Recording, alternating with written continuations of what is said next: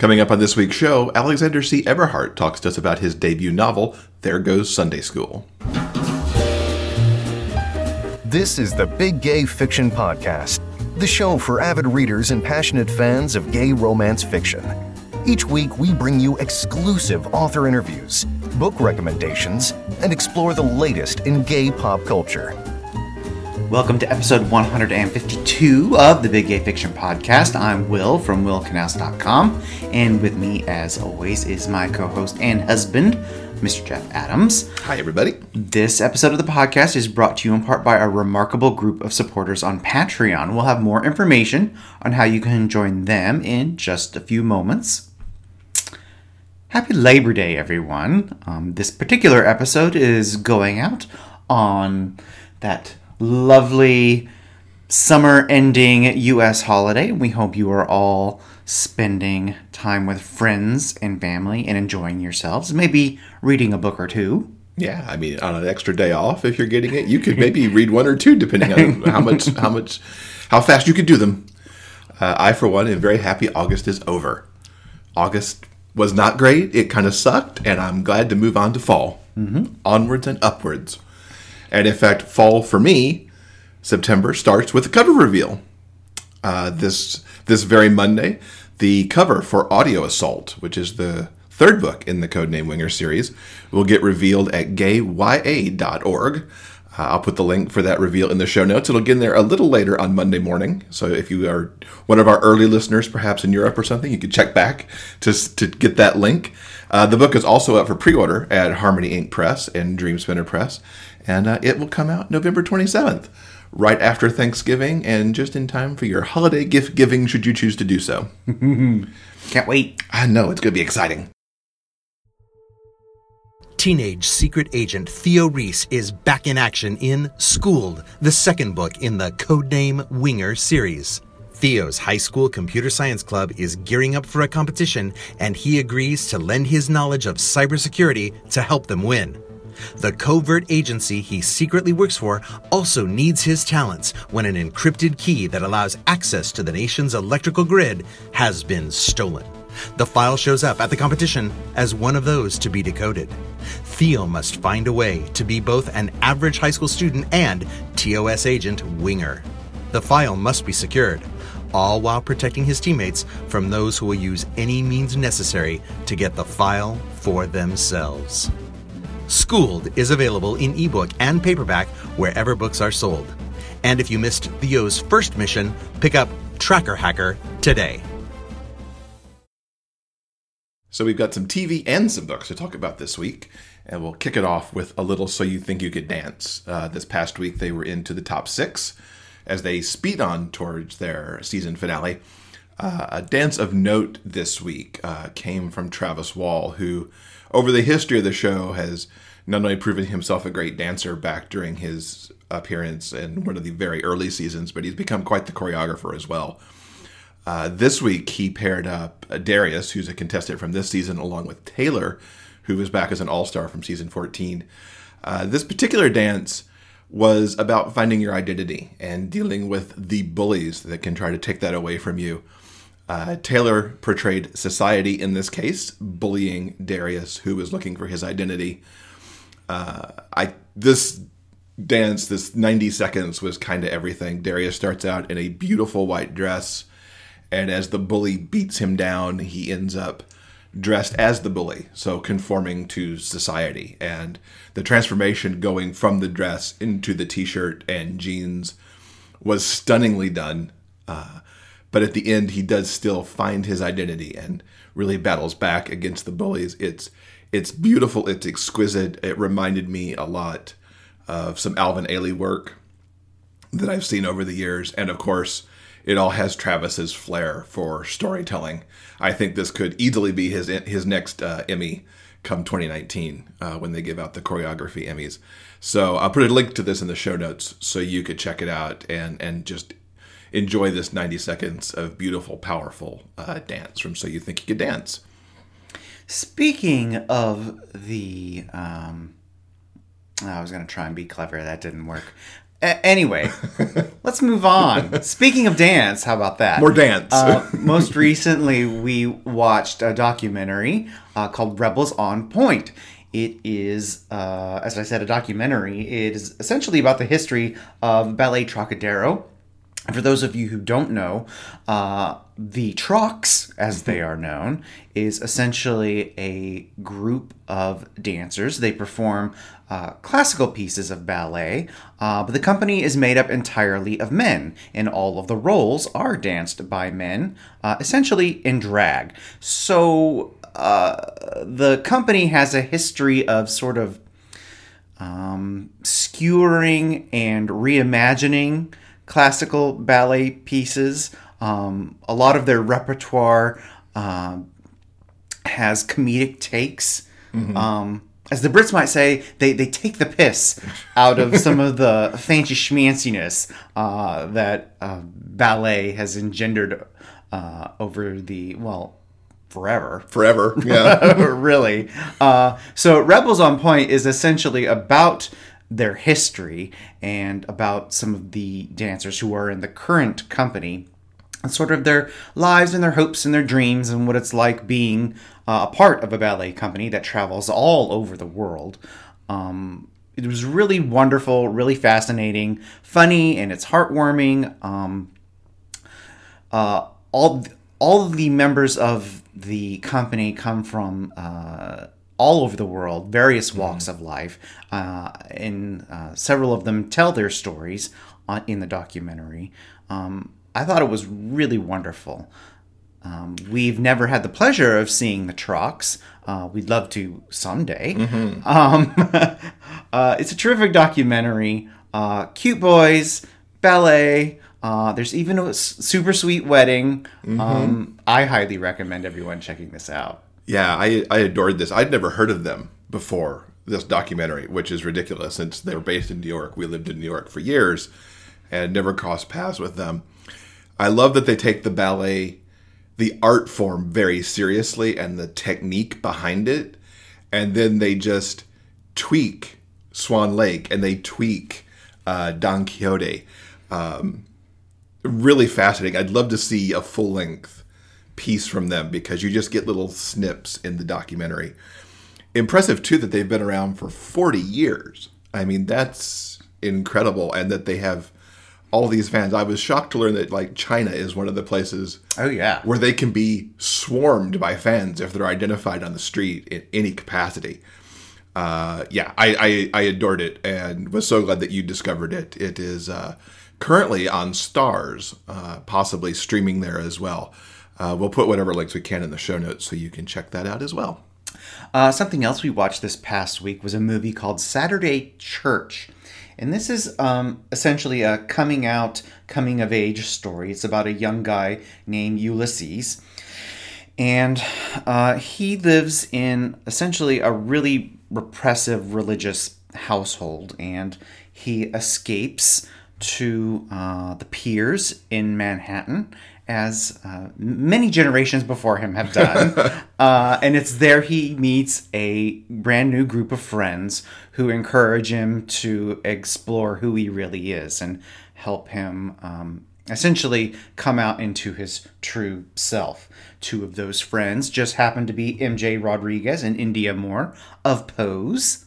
It's been at least a week since we talked about Pose, so it's you didn't think I was again. not going to work that in there. Everyone go watch Pose. Anyway, so If you didn't, I was going to. um, so the title of the movie Sunday Church actually refers to a weekly uh, program held at a church for at-risk youth. It's a chance for uh, kids to get a warm meal, kind of get off the street and hang out with friends, uh, where they also provide other you know social services for these for these kids.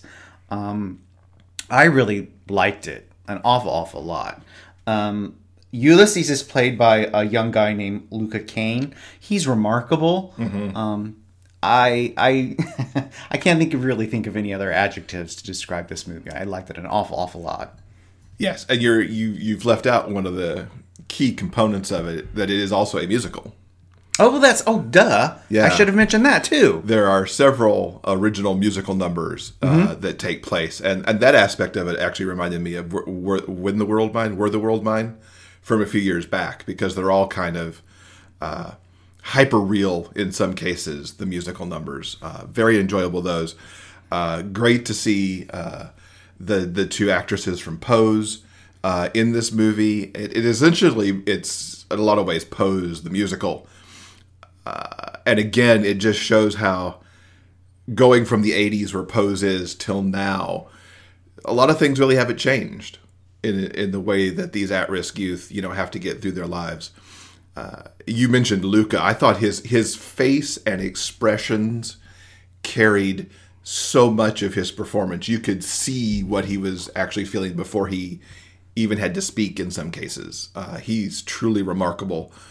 Uh, the love story that goes on between him and a young man that he meets at Saturday church was so freaking adorable. Uh, just loved it. I actually wish the movie had gone on just a little bit further. I kind of wanted just a little more story, but you know, it's better to leave you wanting more than wishing it was just over already. So definitely check out Saturday Church. It is currently streaming. Uh, and I believe it's part of Prime. So if you're Amazon Prime, you get Saturday Church as part of the Prime package. Shall we move on to what we've been reading this past week? Yes, let's talk some books. Uh, I made my first visit to the Marian clan uh, in Lucy Lennox's Made Marian series, reading book one, Borrowing Blue. Uh, I did the audiobook, which is read by, uh, I think, Lucy's favorite narrator, Michael Pauley. I feel like he does all of Lucy's books. Uh, this one takes place at a wine country resort, and the Marian clan has gathered because one of their own is getting married, one of the daughters. Uh, Blue, who is one of the brothers, is at this resort, and uh, he's a little down in the dumps. Uh, his his ex is also at this wedding, and apparently sporting a new husband uh, to be taken around and this has him kind of down, but he's kind of rescued by this lovely man named Tristan who sidles up to him at the bar. They strike up a conversation, and uh, they do make uh, that ex a little on the jealous side. Uh, you could tell where this is headed because it is your favorite trope of all. The uh, fake relationship goes into play here, and Blue and Tristan decide that they will be together for the week and uh, give Blue the plus one for the wedding. But what Blue doesn't realize as this uh, starts to unfold is that Tristan actually owns this vineyard that they are staying at. So he's ended up in the relationship with the guy who's also overseeing the wedding. But they go to it, they they put themselves out there to the family, and the family's like, okay, you've got this guy. Great. Jeremy is, of course, as the ex, immediately uh, jealous about it because he was hoping to rekindle what he and Blue had. Uh, but Blue's having none of that over the course of the time. But more importantly, Tristan and Blue really start to come together so well. Lucy has this way of binding her characters together and letting them discover each other, find out everything there is to know about each other, and start to heal each other in ways that neither side really knew they had to go through. Uh, Tristan had been married to a woman for several years who actually comes to stir up some trouble at this wedding. Uh, he'd long ago buried uh, any ideas of being with a man because of some bad stuff that went down for him in college. Uh, Blue helps him through that. Tristan helps Blue with some self confidence issues and kind of working through some stuff uh, in the aftermath of his relationship with Jeremy. There's homophobic brothers and mothers to deal with on Tristan's side. Uh, so much awesome goes on in this book. Lucy always layers her plots with little dark moments throughout, little bits of always some family troubles going on somewhere. Uh, this is everything I've ever loved about Forever Wild books because I read I, I read the Wild books before I got to the Marian books. Um, I need to read Jude's book because I fell in love with the character of Jude, who is the the singer in the Marian clan. So I got to get that one. Um, yeah, I, I I could just go on and on about everything that I loved about Borrowing Blue, but at the end of the day, Lucy does what she does best, bringing two guys together who who you just know will love each other into eternity. because they're so awesome together. Uh, so I can't recommend enough borrowing Blue if you have not read the Marian series yet, and I, am sure I'll read more because I do need Jude's book.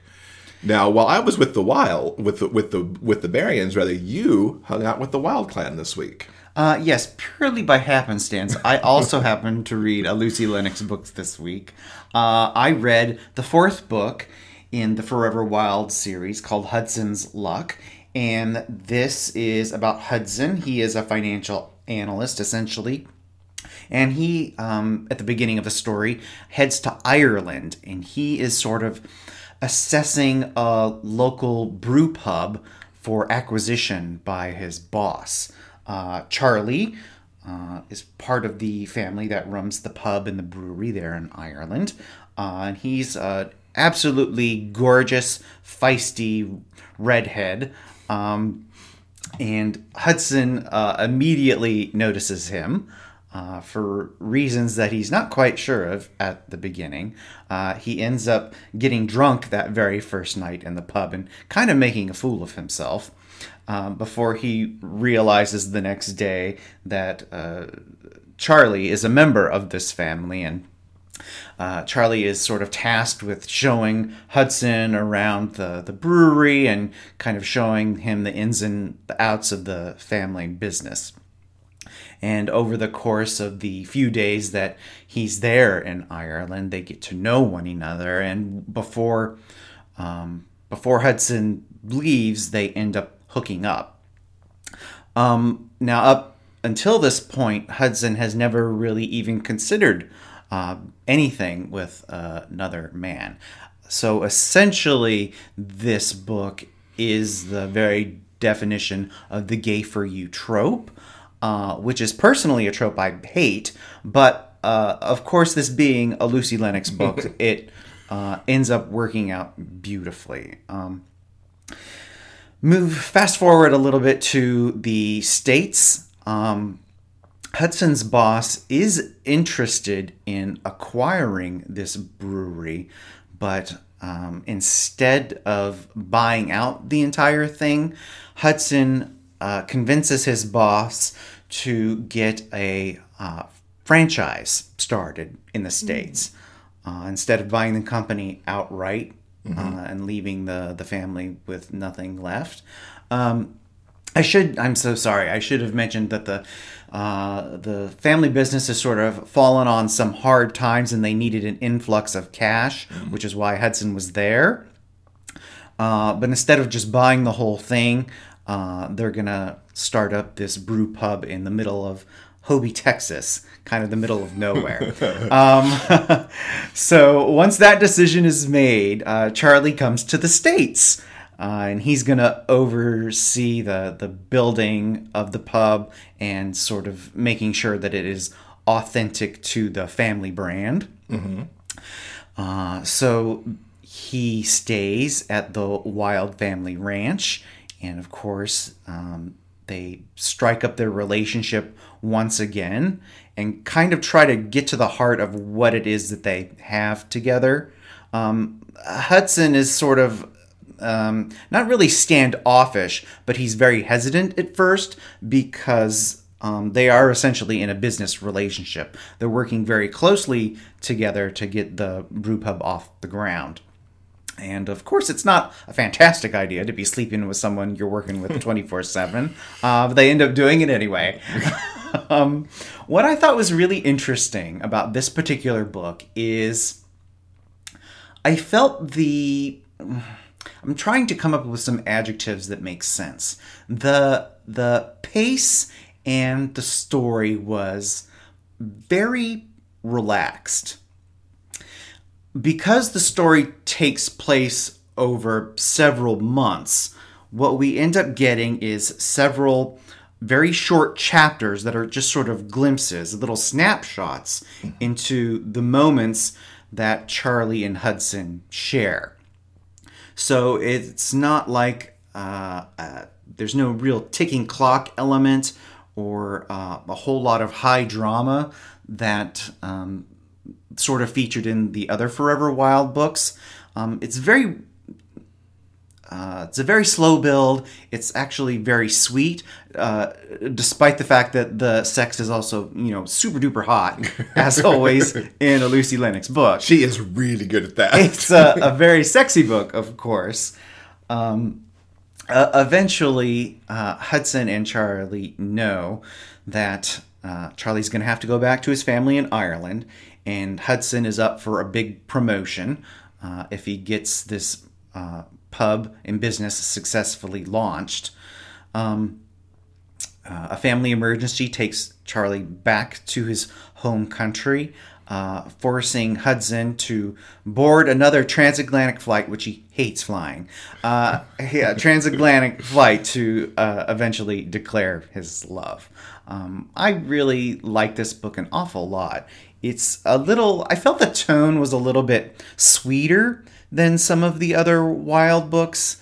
Um, that being said, uh, Jeff and I have recommended each book in this series wholeheartedly, and I recommend uh, Hudson's Luck most definitely. Yeah, and I'll probably come in next week with a little uh, of my own take on that book because now that you've read it, I'm going to have to read it. I was disappointed if people have been following our reviews normally we end up and read the wild books on a road trip and listen to them together. And this time we just couldn't connect that, although we considered just driving around Sacramento a few times to listen to it.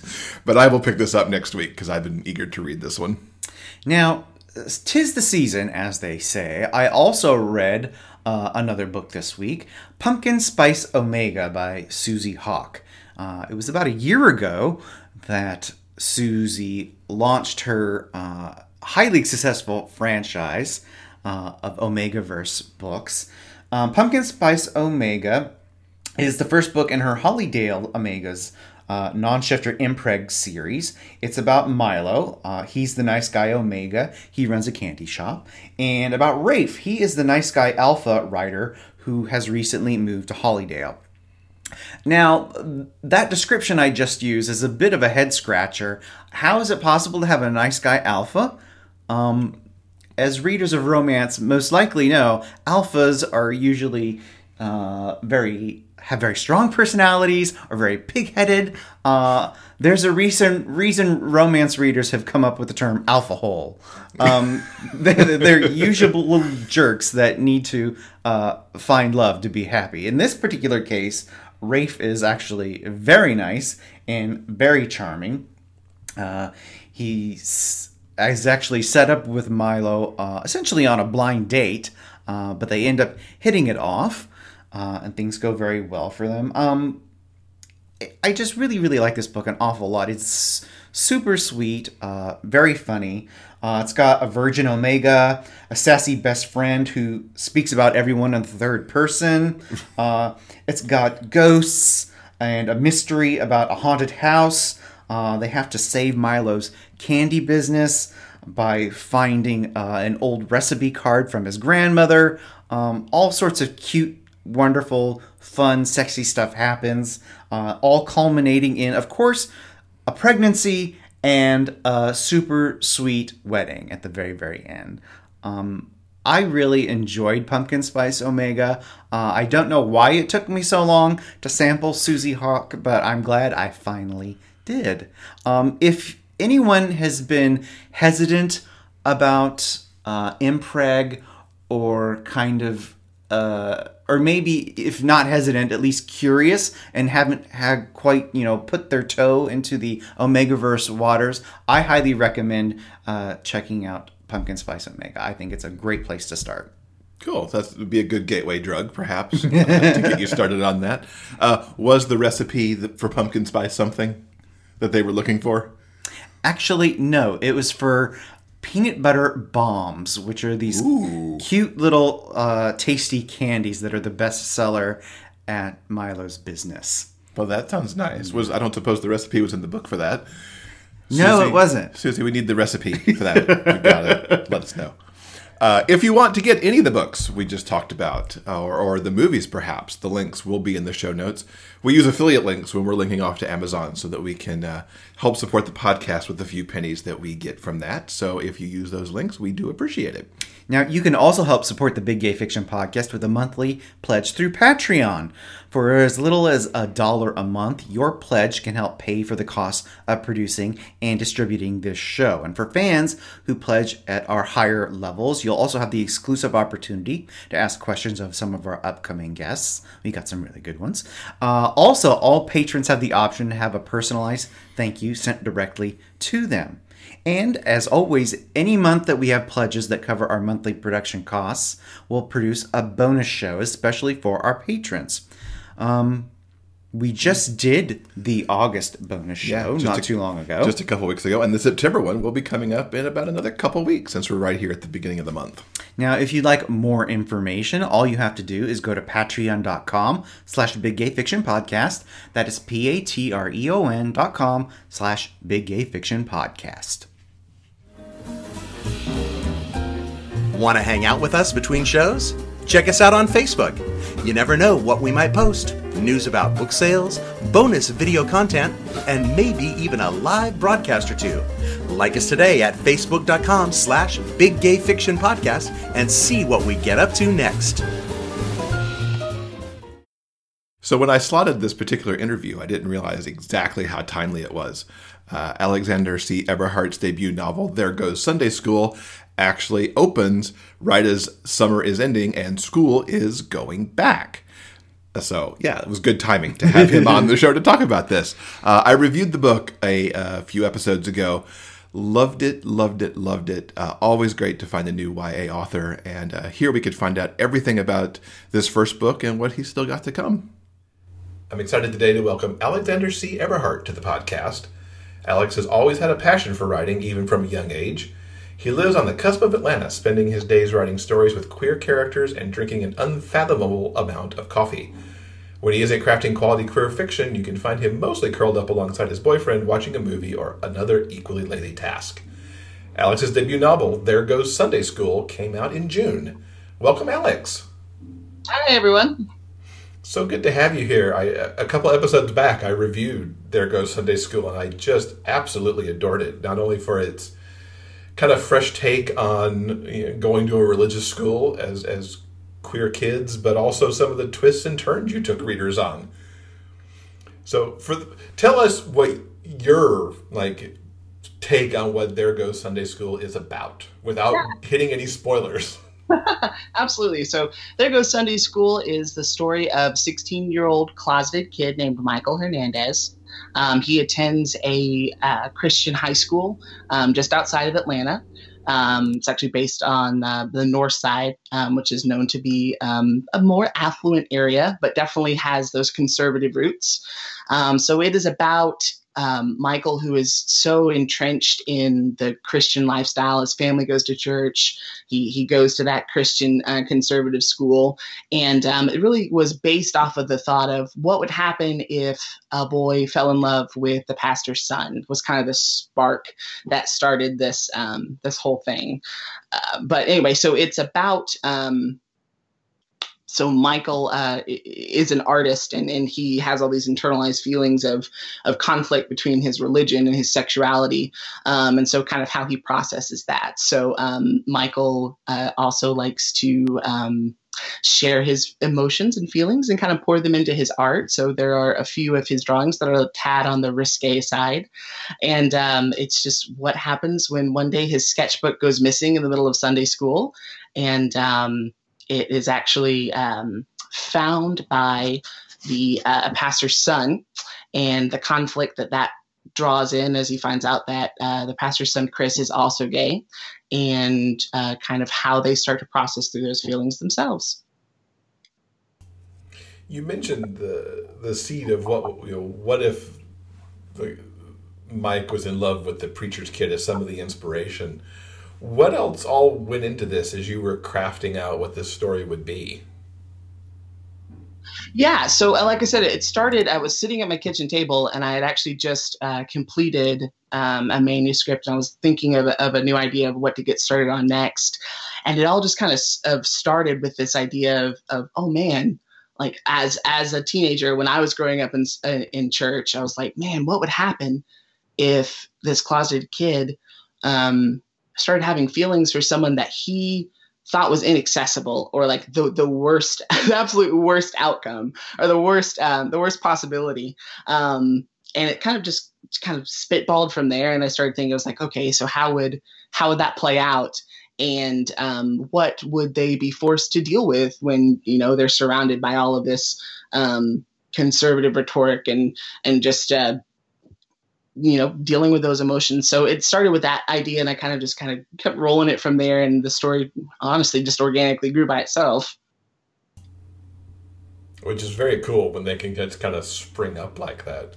Yeah. Are you mostly a plotter or a, a pantser when it comes to writing? Yeah um, i actually i never heard that term pantser until i listened to uh, to an episode a couple weeks back. And i was like oh man that is the the, the perfect way to describe it. Um, i would i would consider um, I would am definitely more of a pantser. Um, I usually start my projects with a general arc of the story. I know where I want to go, um, but essentially the plot writes itself. I mean, I, I sit down to my computer I think, okay, I know where I want to end up. Now let's see how I get there. That's so cool, and that kind of we were talking before we hit the record button on some of the amazing twists and turns you take in this book. Uh, I love a book, obviously, that I can't figure out where it's going, but there were places in here that you just was like, whoa, he just did that. Uh, all of those organic, or did they kind of yeah get plotted uh, along the way somewhere? so I knew there were a couple of highlights I wanted to hit. I wanted to have that um, big conflict between Mike and Chris. Um, I knew I wanted his art to be um, a pivotal, to have a pivotal role in the storyline, um, and I knew that I wanted to um, ultimately tell a story of of hope to be found kind of in the middle of all of this um, doubt and guilt that's that that's conflicting Mike um, as we go throughout the story. Um, so I'd say most of it most of it came organically. Like I said, I knew where I wanted to go. Um, so I just said, you know, how would a 16 year old high school kid get there? And I think you really, especially for kids in the South, and Atlanta is kind of like you know a unicorn of the South because yeah. it, it, it can certainly lean more purple than red in some cases, but especially for religious kids and others who feel very closeted, I think you captured Mike's angst and uptightness to an amazing degree. Did did that show up in your first drafts, or did that just get manipulated over time to get it there? Yeah. I think so. Throughout the book, Mike has these conversations in his head, um, and they're actually uh, they're they're based a lot on on my thought process growing up. Um, I constantly had this internal monologue um, that you could say is kind of like a conversation with God. That's how it's portrayed in the book. Um, Mike is constantly uh, talking to God in, in in in a in a kind of funny way, in a kind of irreverent way, honestly. But that's definitely something that I did growing up as well. Um, but no, I think that that was really uh, that really added a lot of depth into how you how you see Mike process exactly what's going on around him. Um, so he uses that conversation to help him work through um, those feelings that he's having when he's you know surrounded by all these people that are saying you know gay is not okay and and, and there's something wrong with you. Um, he's just constantly asking those same questions that that you know I grew up asking how autobiographical might this be? That's really funny. I um I actually wrote my first uh my first blog post that went up on my author website, and I've had a, a, a lot of people, mostly people that I know, um, that have asked me that have read the book. They're like, man, is this like is this like your story? Is this how it was growing up for you? And I was like, my life is not that entertaining, guys. I promise. but um, but no, more more so his thought process was was really pulled from a lot of my own experience. Um, I thankfully I, I did grow up in a in a church that was mostly conservative, but I came from a family that is just so open and so accepting. Um, and even though I, I, came out later in life, I came out in my early twenties. Um, I felt like I felt like that was mostly um, my choice than it was from kind of like a, a repressive place. Um, but yeah, so uh, absolutely none of it is true. none of that really happened to me. Um, my pastor's son was kind of a douchebag, honestly. So no, I would never have fallen for him. But um, but but no, it was uh, it, it was just so almost cathartic in writing it out and and developing the story and realizing that you know I, I wish that there would have been a book like this when I was that age that I could see that there are more possibilities than I thought were possible um, growing up in that setting. From a POV perspective, I found myself wanting to know what Chris was thinking as well. was it a consideration to have it go back and forth for a while, or was this always going to be Mike's book? I I started off with the intention of it really being um, a singular POV. Um, I have a couple of projects that do swap back and forth between chapters, between multiple perspectives, but I think that I really wanted to show um, just a, a, a, single narrative growth throughout the whole thing and, and how he comes to terms with who he is. Um, I, I hope that you get to see glimpses of how Chris um, is dealing with his, his his own process because when we come into it, Chris is actually so much further along than Mike is when it comes to acceptance of himself, um, which I think is kind of a, another unique take on the story because he is the one that's more uh, in depth into the religious life. I mean, his father is the pastor; he lives it day in and day out. Um, but no, I, th- I, think it always started as a, as a singular throughout all of my drafts. It was it was always just from Mike's perspective, um, and though a lot of Chris's personality kind of changes over the um, the different versions I created of the story, um, that one thing kind of stayed the same. Mm-hmm. And Chris certainly comes through, and I would agree that as they you know finally start talking to each other, you can see that Chris is further down that path. Uh, and I like that they certainly help each other. It's not a one-sided help uh, in sorting things out. Definitely, yeah. It just, it's so helpful to have. Um, I mean, I had that friend growing up, that best friend that I was able to confide pretty much everything I was thinking. Um, and they were pivotal in in in my journey of you know accepting who I am and, and coming to terms with um, with my sexuality. But um, but no, it's it's it's a constant. I mean, it's a back and forth game. I mean, you ask the question and and they have the answers, and they ask they ask their questions, and sometimes you just need another perspective. Mm-hmm. Was this actually? I know it wasn't. It, planned as your first book? Because you'd mentioned earlier on that you had finished something else and then started with this idea. How did this then become the first book? Sure. So um, I this was actually my third completed manuscript. Um, I started off writing uh, magical realism. Actually, uh, I was not very good at it, to be completely honest um, but that was that's that's kind of been my my evolutionary journey. So I started with a magical realism book. Um, from that, I went on to write a romantic comedy based in a coffee shop. Um, and then my third one, um, I was just, you know what? Let's just let's throw caution to the wind. I think I'd finally given myself permission to to write the book that I'd always wanted to write. Um, my previous projects had been a little tame and a little um, subdued, I guess you could say.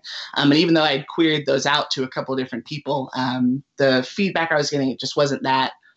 It just wasn't really in the market right now. So just the market wasn't looking for those types of stories.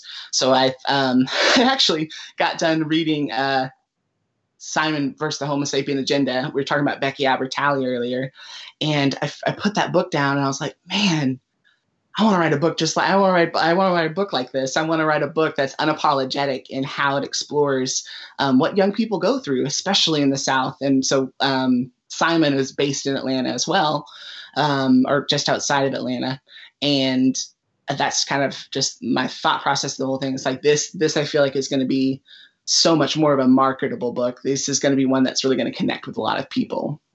Mm-hmm. And and you talk about Atlanta, of course. Becky's based in Atlanta herself. Yes. Uh, Running with Lions author Julian Winters is also, you know, in the Atlanta area, and now you're in the Atlanta area. What is it about Atlanta that like has this convergence of YA authors going on?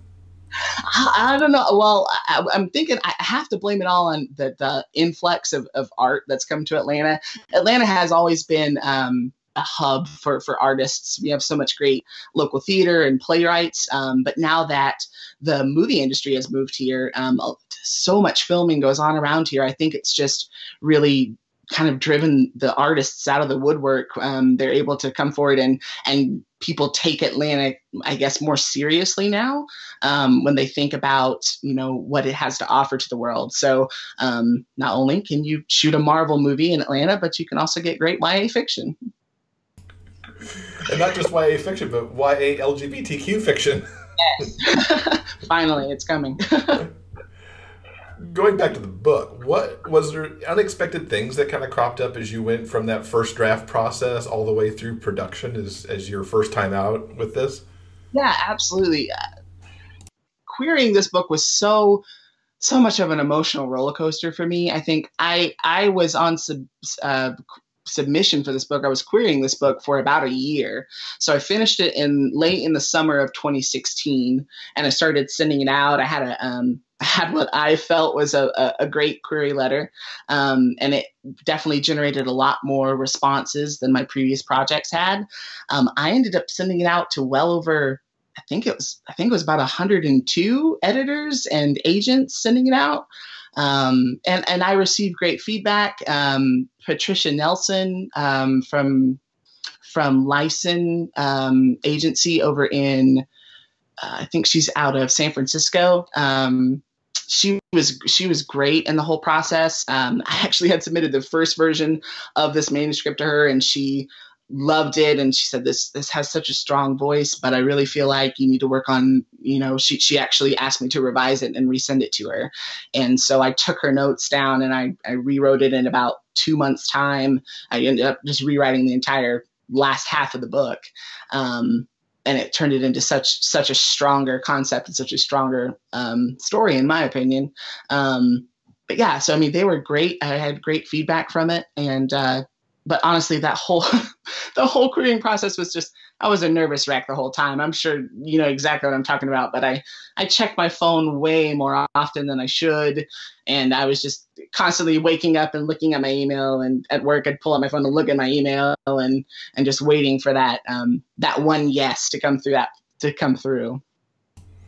Well, I'm glad it did to finally get this book into people's hands for sure. Looking back, what got you started with writing? Yeah, so I, have always I've always had I've always had a love for writing. Um, it actually the first thing I ever remember when I as far as writing a story goes was actually back in fourth grade. Um, I was you know, yeah, a quick side note about me. I was actually uh, homeschooled my entire life. So kindergarten through graduation, I was homeschooled. So that explains some of my weird idiosyncrasies, I promise.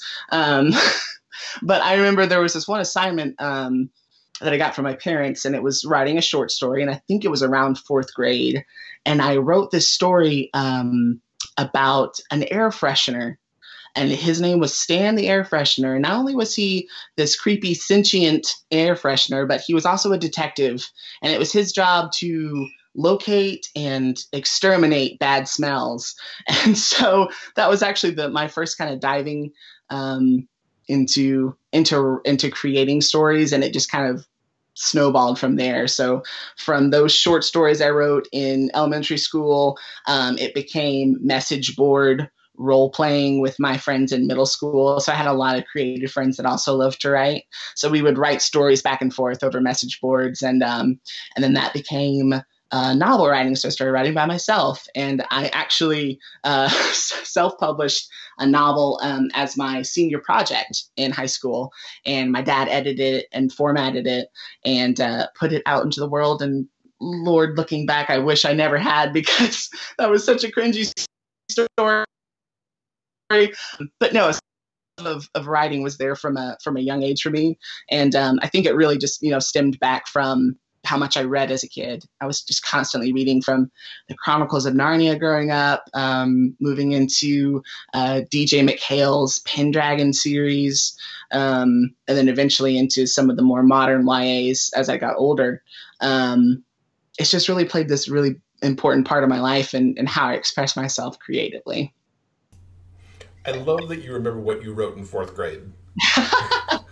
that one's hard to forget. I I swear I need to I need to see if my parents still have a copy. I think I actually got that story like hand bound and and turned it in like uh, like I was you know writing my thesis as standing fresh.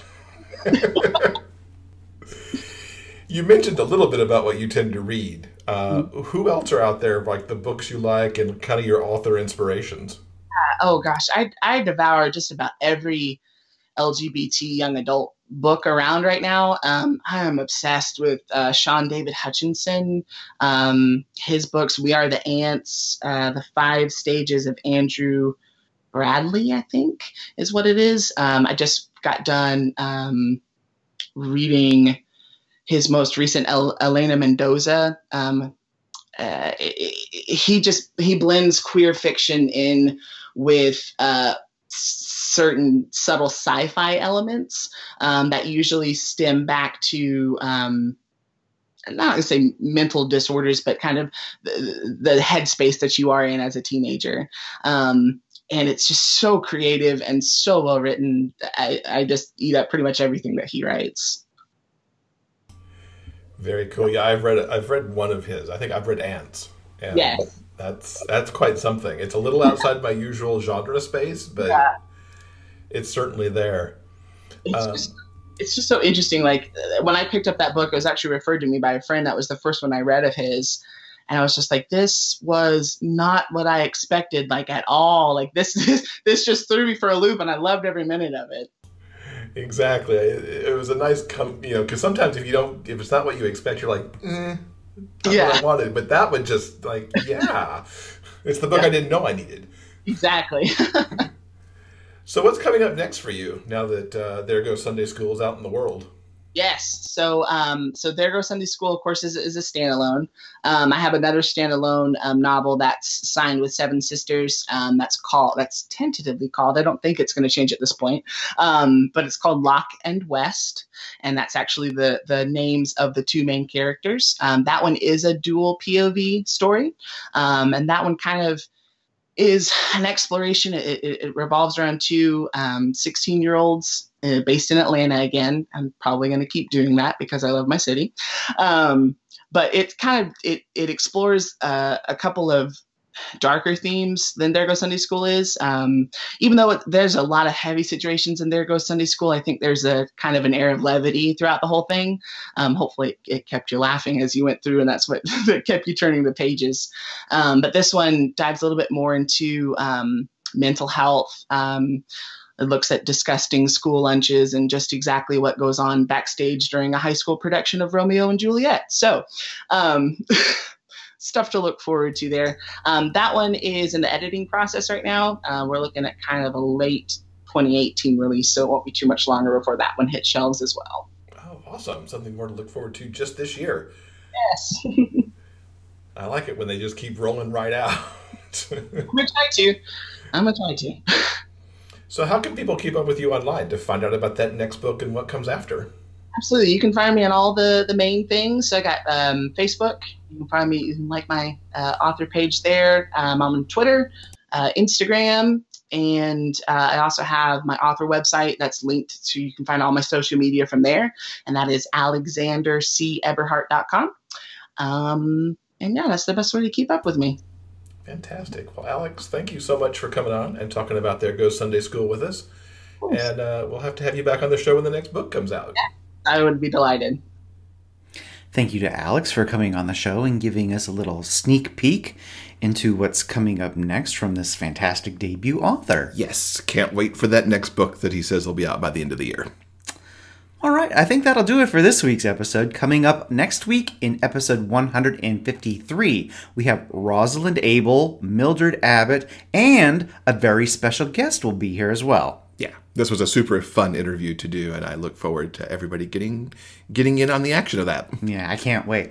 So, guys, remember no matter where life takes you, the journey will always be sweeter when you have a book. So, until next time, everyone, please keep turning those pages and keep reading. For detailed show notes and links to everything discussed in this episode, go to biggayfictionpodcast.com. New episodes are available every Monday at all major podcast distributors. You can also find us on YouTube. I'm Derek McLean.